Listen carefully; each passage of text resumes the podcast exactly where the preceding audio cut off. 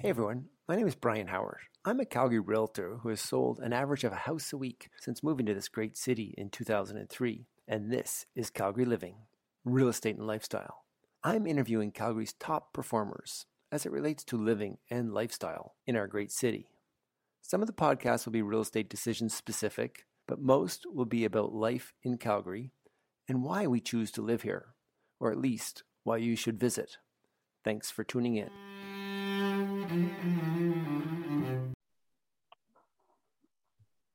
Well, folks, welcome to another edition of Living in Calgary. Today, I am pleased to have my old friend, James Kendall, on the show. James and I met back in 2010 in, well, you wouldn't believe it. Well, I actually have met a few friends like James on Twitter. On, uh, on Twitter, we met on Twitter, Follow Friday somehow.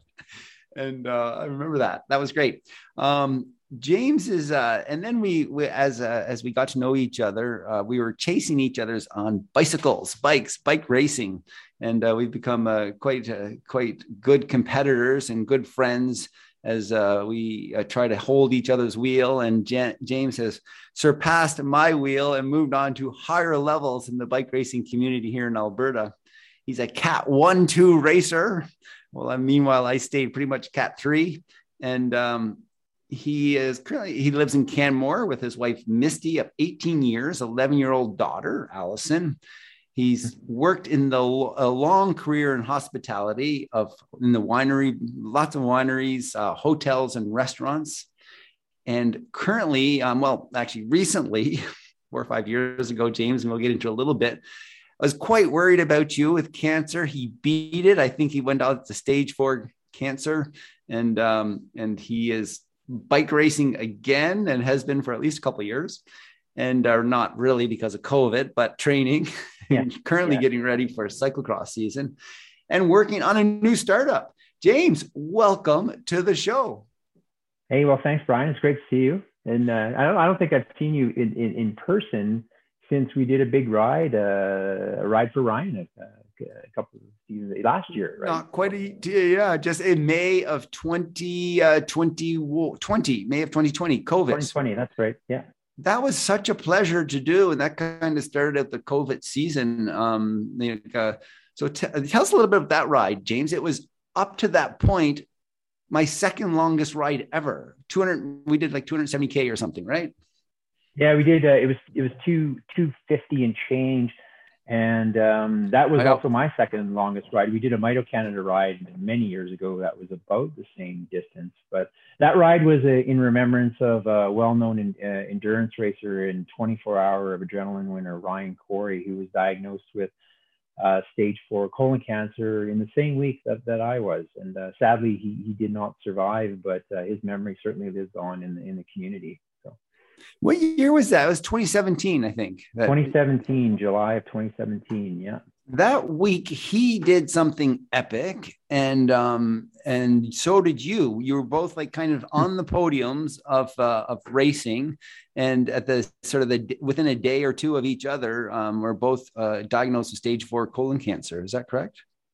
Yeah, so Ryan, um, um, he he won the 24 hours of adrenaline, and he knew that something was wrong. He had had a lot of pain, and um, he uh, he raced, and he raced through that pain. He won the race, and then sadly, you know, his uh, same doctor as me, Court Badgekoff here, he had a colonoscopy, and then they said, yeah, it was bad news. Um, for myself, I knew something was wrong and it had been going on for a good four or five months. But, you know, the triage to get the diagnosis, I, I just kept living with it and going through the process, um, paying attention to my body, training. Training got started to get harder and harder each month uh, as each month went by. I mean, I went down to Mexico and rode with speed, national speed skating team for four days and, and Joel banging off 200 kilometers a day in, in Jalisco State. And I was like, I, I don't know what I was doing to myself, but to get back to the point, same uh, the week previous, you know, Ryan he won the 24 hours of adrenaline, and I uh, did the provincial masters road race and broke away with uh, Stephen Mundy from Edmonton and dug real, real, real deep, and it's like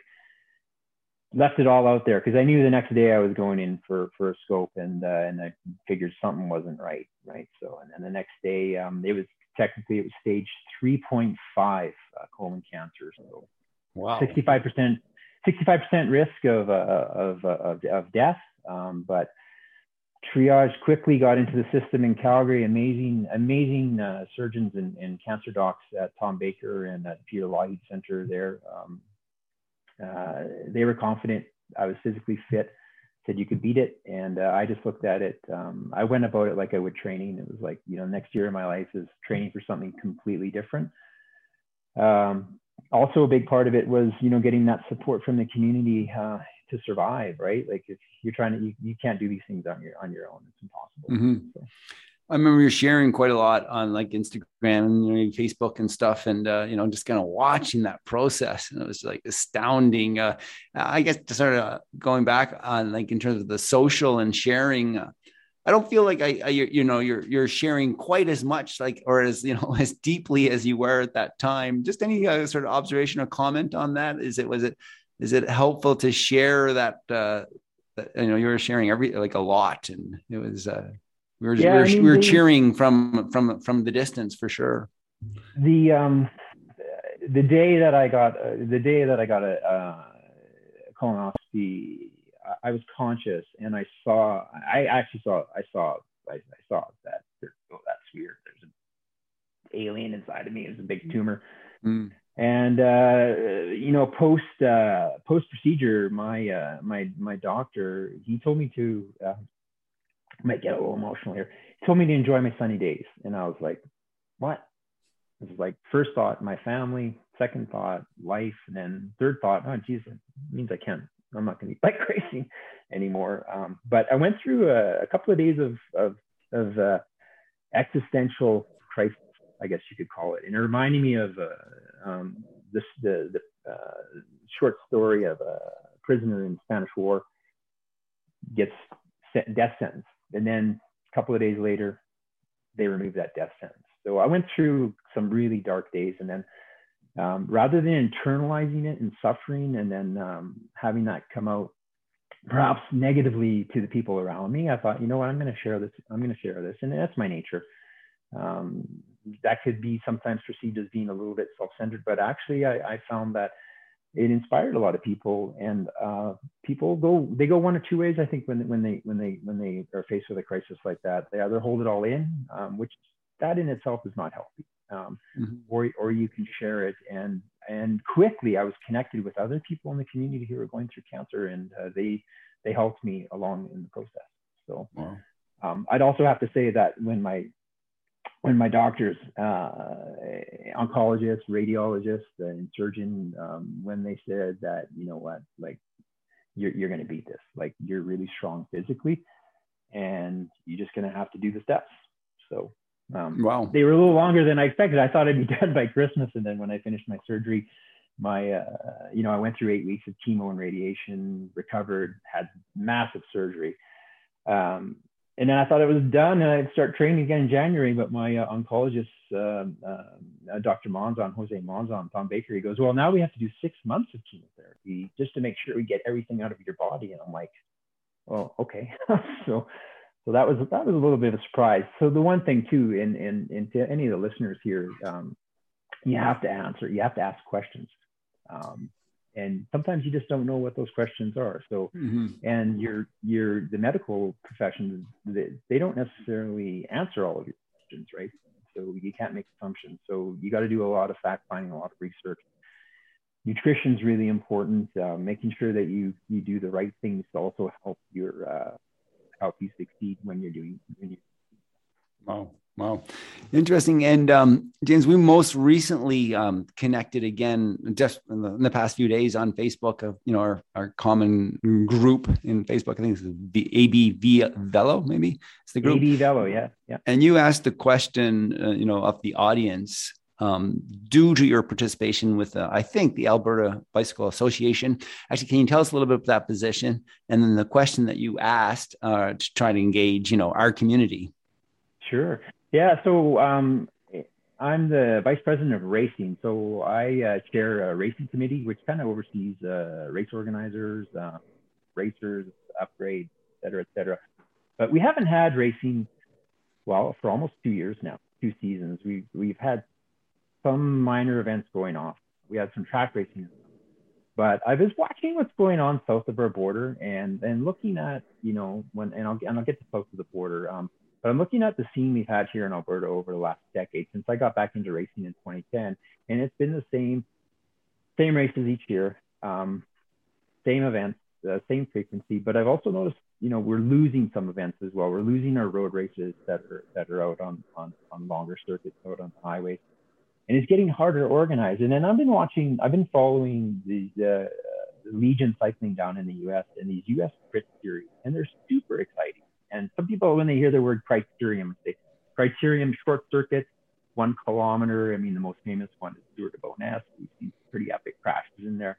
Um, but um, circuit races or closed circuits, um, I, I, I want to see if we can encourage maybe more of them because I think it's also a good way to get uh, to get kids racing as well because it's safe, right? Because they're not on, they're not on the way. Um, and the more we do criterium racing or even track racing for that matter, the better we get at handling our bikes. The, the more nimble we, we nimble we become.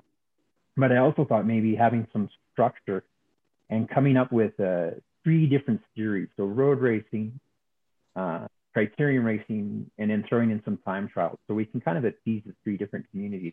And at each month, we can have an expectation of doing a different, a different type of race. And then throwing in some stage races as well. You know, stage races are lots of fun. We have one here in Canmore. We have the Tour de Bowness. We've had Velocity, but they're getting harder to organize as well. So, um, and for for athletes, um, you know, it, it's a lot of commitment to take three days out of your life for masters and their families and, and to, to go to go and race. So what and is that? Man, why are we lo- why are we losing them and why are they getting harder to like host and organize? Is it liability or the or litigious society? Why I don't I actually have no clue. Why is why is it harder than it used to be? I think uh, getting permits to, to race on uh, open roads.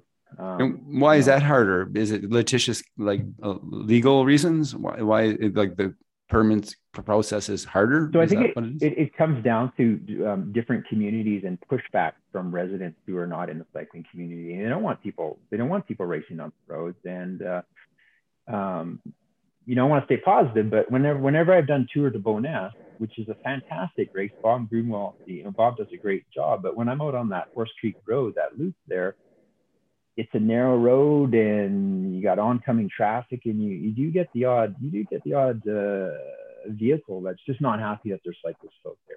So mm. um, and it's not a closed circuit. And it's the same here in canmore. We have a we have a, a wonderfully horrible road circuit that has a lot of climbing back and forth on the three sisters parkway. And and again, you know, having the permits to race on that and then keeping traffic away from the peloton, it's, uh, it, it, it's harder. So there is, there's an element of risk and there's quite a bit of liability. And I think that, that, that's, uh, that brings some fear to to an organizer. Right? Mm. Interesting. Um, but on the flip side, it just quickly, like there are some circuits and, and we were talking about on that, that forum, like the Dogtown circuit where the local residents or ranchers and farmers not an issue there. It's about a 10 kilometer loop. It's exciting. And, and, and that one is easy for, easier for organizers uh, to arrange. It, it's uh, not too far away from, from medical support and hospitals, et cetera, et cetera. Hmm. Um, and so, so, I was surprised in the, a little bit surprised um, in, in the, the, sort of, you'd like to, I think you were kind of promoting or encouraging more crit style racing. Um, you know, the comment was, uh, well, crashes happen more in crits. Um, any any thoughts on that, or? Well, you know, crashes do happen more. It, it, they can happen more in crits, and I've been involved in several. The two biggest crashes I've had over the last ten years have been in, here in Canmore and at the Tour and at the Tour de Bowness. But I don't find them to be as catastrophic as, as a road race because you typically you're at high speed, and when you crash, you tend tend to slide. You tend to slide out in the corner albeit you know when you're fifth or sixth wheel coming into that last corner there's there's a uh, there's a quote i remember from uh, one of canada's most prolific uh, bike racers gord fraser who won he was a pro he even raced in the tour de france and he won gastown many times and he said the difference between winning and the winning if you want to win in a crit you have to be prepared to either be first or go to the hospital. So that that yeah that's a bit extreme but um um when races are fast and the and the peloton's strung out, I find them to be quite safe. It's it's when they bunch up and the race slows down that that danger that danger can happen. But it also depends on the course design. And I think the more we do it, uh, the less it happens. But I have seen, you know, when it when we're road racing though, like the most uh, impactful and horrendous and big cracks that result in ambulance trips to the hospital. I think I find them happening right? So mm-hmm. you can be traveling at higher rates of speed. You're on you're on a narrow road, and uh, you, you don't have fencing and padding to go into. Um, you know, and I, I, think we can recall Vel- uh, Velocity. There's there's been some you know up in Edmonton the last time we raced in 2017. You know, mass pile up in Cat Four race that resulted in multiple injuries. That that comes kind of comes down to weather, course design, etc. Hmm, interesting. Um, James, I kind of want to step away and go a little slightly different direction. Um, I guess it must have been like when you started racing, and I think I started my first road race was sometime after doing a triathlon in 2009 or something with Nicholas Group, and um, I, I, think you maybe uh, you mentioned that you started in 2010 back again after your teenage days. So we would have both been like in our sort of earlyish mid 40s, uh, starting racing again. Um, and uh, and I remember getting to Cat three reasonably quickly. Like I mean, maybe it took a two or three years, and I remember you get stuck in Cat Five for a, like way longer than you should have been. Uh, and that to me, that was like unbelievable, but sort of like truthful in the way that we had these uh, quite a few like really fast guys, like Olympian type fellows like Robin Clegg and uh, you know speed skaters they just get ripping through the system.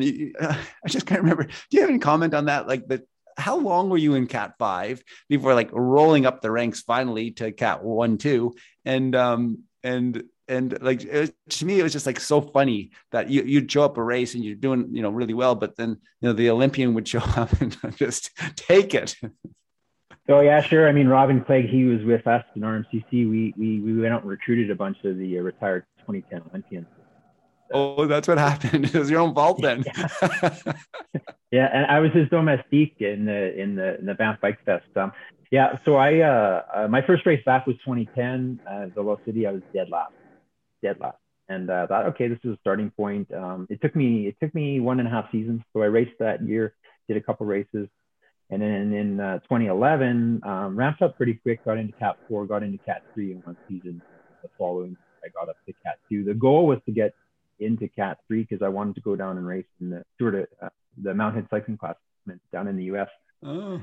Um, they, uh, you know, the trick to get out of Cat Five is to not blow up in the first 20 minutes and then attack and then just take off, right? Or in a crit, attack on the gun and drop half the field. Yeah. and then use I, I, I um in full disclosure, I mean, I admit I use time trials. Time trials where I got the majority of my so okay, how come you're so good at time trial? Um, well, when I was a when I was a kid, that's what I did. Uh, well, I mean, I was multi-sport out, uh, multi the multi-discipline on, on the bike, but I had a big engine and um, you know good aerobic capacity and yeah, really good threshold. Uh, uh, I just sold my time trial bike though. It, uh, I thought, you know, I don't want to do time trial, so um, I just want to do the short, sharp, the, the fun stuff, right? So, um, yeah, I don't know why we have this fascination with suffering TT bike. Yeah. Do you uh, see yourself ever owning another TT bike? You, you know, um, I, I've thought about it, but my my goal in the future is to do some ITU work, my, some some some ITU triathlon, and um, which is more a road bike. And uh, I'm looking at a Trek Madone that has a system set up where you can you can put on put on the bars, but uh, no, I mean for for dabbling back in triathlon, it's going to be just Olympic distance stuff, and um, I, I don't see the need to have a to have a teaching bike. So I see you as like a like almost a true um, roadie, roadie, um, and actually that's your Twitter handle, uh, Roadie James, Roadie underscore James, mm-hmm. isn't it? and so, um, yeah. how come you're even allowed to talk about triathlon? Um, and for the roadies in our audience, um, uh, isn't that like uh, I mean one of the the cycling rules uh, is uh, you know, a, a bike ride shall never, uh, a run shall never follow a bike ride. Yeah, that is that is one of the rules. But um, you know, I started life as a swimmer. Um, my uh, my brothers were swimmers. I was a swimmer. Uh, I used to swim. You know, one of my peers. I can't say I ever got up to his level, but it, for for a time I was. I was swimming with Mark Tewksbury when I was 11, 12, 13 years old, and uh, so I developed all that muscle memory. I, I do like swimming.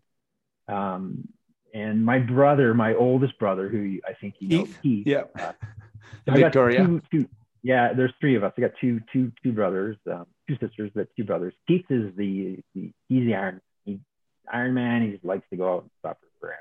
My other brother, Jason, ex-fighter pilot, lives in Hong Kong. He likes downhill mountain bike racing. He's an adrenaline junkie.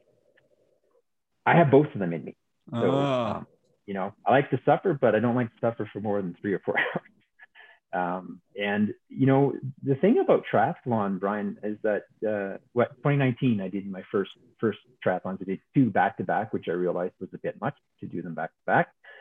But it was um, it, it's completely different uh, than than road racing. You know, you have to really you have to plan it and you have to pace yourself properly. I learned you can't go too deep on the bike. Uh, great if you come out of the water fast, but mm. you know, that's not a big deal and then running. So I like challenges, and um, running is something that uh, takes a lot of work for me. It's not something I did as a kid. I don't have that muscle memory. I stopped running uh, this past winter, and then you know when you're trying to get back into running, it, it, it, it takes a long time.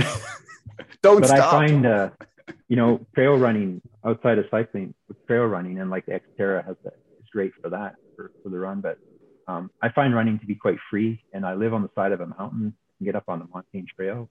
And, uh, I right it. I call it uh, what do I call it? trail? Oh, what trail? Trail surfing. Trail surfing. Oh, that's beautiful. I love it.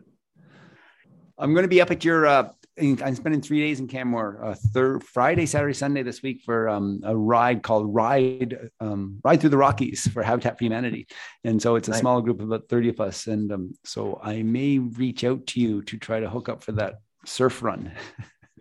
okay. If I can, or if you can. Um, James, I was on a coaching call a little pr- earlier this morning prior to our call here today. And um, my real estate coach actually said to me, we need to plug into our gifts, talents, and abilities. It seems to me that you're doing that well. Um, and uh, you do that for the cycling community. Um, I kind of want to throw that out there and ask about your involvement a little bit with our cycling community, as well as um, maybe incorporating that into my sort of interest or our shared interest in like you know we're we're getting i don't want to speak for you but we're similar age but i'll speak for myself. Like we're getting old. I'm 55 this year. Um, but i still love to race. Like what is it about um, uh, like shouldn't i um, shouldn't we be um, not racing anymore at this age. Um, anyway, tell me a little bit about your gifts, talents, and abilities. I mean, going through a like a recent in recent years, you've gone through like almost death experience, I think, and um, and you're still with us and plan to be for a long time. And it seems to me that you are stepping up in our community and being a leader and uh, using your gifts, talents, and abilities to drive cycling in Alberta. Can you speak to that a little bit? Yeah. So, um, what got me when I started racing again, um, I was also managing a, a, a, hotel in, in Banff, the Juniper Hotel, and the, the president at the time of the Rundle Mountain Cycling Club. And I was trying to get connected to the cycling community, and I found it actually it was like, well, how do you connect with the cycling? How do you connect with the bike clubs? I went to bike shops, which for me, when I was a junior, is like that was your hub that you went to a bike shop and bike shops near in town were like, yeah, no, we don't have, we don't have cycling clubs. And somehow I got connected with Jeff Perrin. And uh, when he found out I was managing, you know, uh, an organization in Banff he's like, hey, would you consider sponsoring the, the, the Rundle Mountain Cycling Club? So I approached my employer. So I was general manager of the hotel at the time. And, and we, we came in as a sponsor, um, multi-year deal with, with RMCC. And then, and then Jeff said, hey, maybe you'd like to be the treasurer.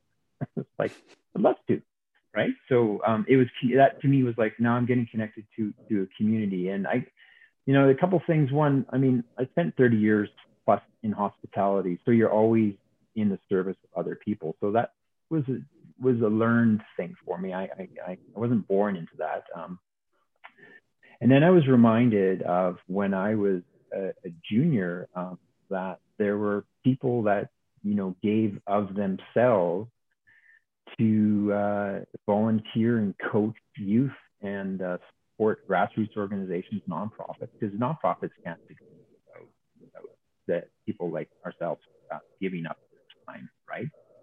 And and but I, I I it gave me it gave me a sense of purpose. Um, you know, it's not you know it wasn't a materialistic thing. It, it wasn't. Uh, um, I got a car. I feel great about that. I actually I just I derive this uh, enjoyment, and I felt a, a new sense of purpose. And it you know sometimes maybe a little bit too much from my wife to say, hey, you can't, you can't do everything. You know, I sit on three boards. I sit on the ABA, the RMCC, and the swim club. My daughter's swimming now. But it also ties into something that I think it's important for, for athletes and something that we need to teach young athletes is the, the concept of the long-term athlete development program. You know, we learn to, we learn to train, we learn to compete, and then we learn to, uh, you know, then we race, but then we have to learn to volunteer because mm-hmm. it's a it's a circle. It goes full circle, right? Because if we don't give back as as masters and, and older athletes or citizens to our community, then how do we inspire the next generation? Or how do we get how do we get people racing? And the other thing that's interesting in the cycling community, at least when I was young, is there there um, you know there were lots of uh, there were lots of youth who who came from broken families, latchkey kids back in the 70s and the 80s. So, you know, uh, my parents were divorced and I didn't see my father very much as a teenager. And uh, so I latched on, you know, I latched on to that coach, that mentor, and that was an indelible experience. Never left me. Uh, his name was Robert Gilchrist. He's still around in Edmonton. He's connected with Juventus. And um, uh, it's just it just makes you feel good. Like I'm currently working with the Rundle Mountain Cycling Club as the vice president, but we started this grassroots program coaching kids, uh, 12 and 13 years old, 11 to 13 years old. Every Friday night we go for a road ride, and oh my God, it's so much fun, right? So, mm. and they listen, like they're little sieves. Like uh, we taught them how to do a pace line two weeks ago, and um, I said I can't even get adults to do this, right? So I know you're going to do it when you when you get older if you ever become a bike racer. Um, the other thing, uh, you know, about community, I, I got to ride last week with Carla Shilby, who's a blind para athlete, and her pilot Megan. We rode 200 kilometers last Friday, and I learned her story um, and the obstacles she had to overcome. And sport, you know, sport brought her out of a dark place, you know. And that's the other thing we have to watch out for for our for our youth is that if they are facing obstacles, challenges in life, you know, sport will keep them on the path and on the right path, right? And Carla this Friday is meeting with, uh, we have this kids program, uh, the bike, it's a, it's an all girls um, program. There's a dozen uh, girls under the age of 15. They're going to the track on Friday night, and Carla's going to meet them at eight o'clock and talk to them about, you know, body image, obstacles, how to meet challenges. Hmm. Awesome. perhaps I've answered your question, but I, I you know, I also um, you know, on a business side of things, if we were to get into business, it, it, it also, I think it becomes part of your brand as well, right? Like people, you know, acknowledge, hey, you're, you're a community minded person. And, uh, you know, I've had roots in Canmore now since 29, 2009. And, and when I got sick, I didn't realize, um, you know, how important it is when you're connected to your community that when you need it back, um, you know, that community steps up and they come to your support. Like, you know, I got through cancer even financially because there was there I had I had, I had the backing of my business partner and I had the backing of all of those people that you know you met through those times of volunteering. Awesome. What's your current startup? Well, or so, if you can um, divulge right now, or if this is a good time. Yeah, I can. I mean, startup sounds kind of sexy, like high tech stuff. But, Does uh, cool. Again, yeah, it's nothing high tech, but um, um, we're working on a project in Spring Creek. Uh, um, Spring Creek Developments is, uh, you know, uh, I'm sure you're familiar with Spring Creek, but it's in the mm-hmm. center of Canmore. Uh, lots of build out of vacation rentals and that. But there's a new building going up called the Tamarack, and there's a 10,000 square foot uh, retail space. And we're building a, a business that's going to be a grocerant, so a niche grocery store and cafe. Oh, nice. We're just in the final days of uh, lease negotiation. And then once that once that that's done, you know, hopefully construction starts uh, December one, and then opening in May June of uh, 2022. Well, good for you. That's ballsy, I think, and um, actually brings me back some memories of where you and I first met in person, and it was Velo Cafe, and their seem niche grocery store, which is no longer in business, uh, sadly. That's right. Yeah. Um, yeah. Uh, so, but uh, and then I heard a couple years ago when uh, Speed Theory was going out of business in downtown Charlotte or downtown Calgary that um, there was five thousand independent bike stores going out of business that year, like two years ago, a year maybe just a year ago, and um, mm-hmm. in North America, five thousand bike independent bike stores. What's that seems to have changed? There's been a shift since COVID, I think. Is Danny, have you noticed that? Yeah, I mean, uh, I mean, uh, if some of those bike shops had just hung on, like a Speed Theory had just hung on a couple more months with all yeah. that inventory, which they they sold at a discount, they they they they might have survived. I mean, Calgary's, um, I mean, it's different, right? It, it, especially in the downtown core. I think they were highly dependent on uh, on office workers in, in, in downtown. Um, it seems like the bike been, shop is doing really well, and especially with their beautiful new store on Macleod Trail. Um, just I yeah, noticed that. I mean, um, yeah. if they have inventory, I think inventory uh, right. uh, channels are starting to improve. Um, but uh, yeah, uh, service. Uh, I, I, think COVID brought a lot of people out of the woodwork to to, exercise because they had free time, right? You know, you're, mm-hmm. you're, stuck at home. Well, let's get outside. So go buy a bike. I mean, we certainly see it here in Canmore on the Legacy Trail. Just surpassed 1 million users over the past 10 years.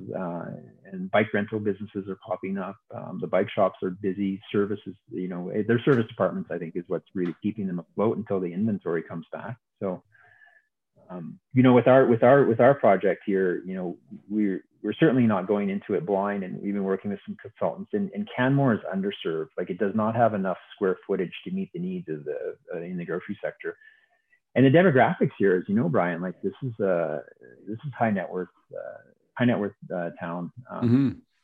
and there's a there's a hole that needs to be filled. So, Good. When can we? Confident. Yeah, Sorry. When when can we expect to go grab a coffee and have uh, buy groceries at the store? June, June of next year. Great. And what's the name? What's, what's the name we should be looking for? So the, the name that's on deck right now is the Willow Cafe and Grocery. Okay. The Willow Cafe and Grocery, June of 2022. Mm-hmm. James, we're coming up to a just a, well, I think a half an hour. Um, our listeners are going to like start to get angry with us because they want the goods. Um, let's sort of try to bring this to a close. James, what kind of ask would you have from our viewers, from our listeners, uh, if if there was an ask? And uh, maybe along the question I'll ask is, if you had a billboard, what would it say? If I had a billboard, what would I say? Um, well, the thing that I've learned, and I think that's an important one, is uh, always keep moving forward. Nice. And, it, and uh, the ask that I would have is that if you can give of yourself to others, find time to do it. You will, you will, uh, you will reap, you will reap many more rewards than you could ever expect, especially when it comes to. That's that's terrific. Agree agree entirely. The more you give, the more you get mm-hmm. back. Wonderful. Well, James, um, how can people reach out to you? What's the best way? And um, and um, yeah, how do people connect? Well, Instagram. Uh, Instagram is my favorite uh, medium. Uh, it's uh, Rody underscore or uh, Rody underscore James. I'm on there. Um, you can also find me on Facebook. It's just James Kendall.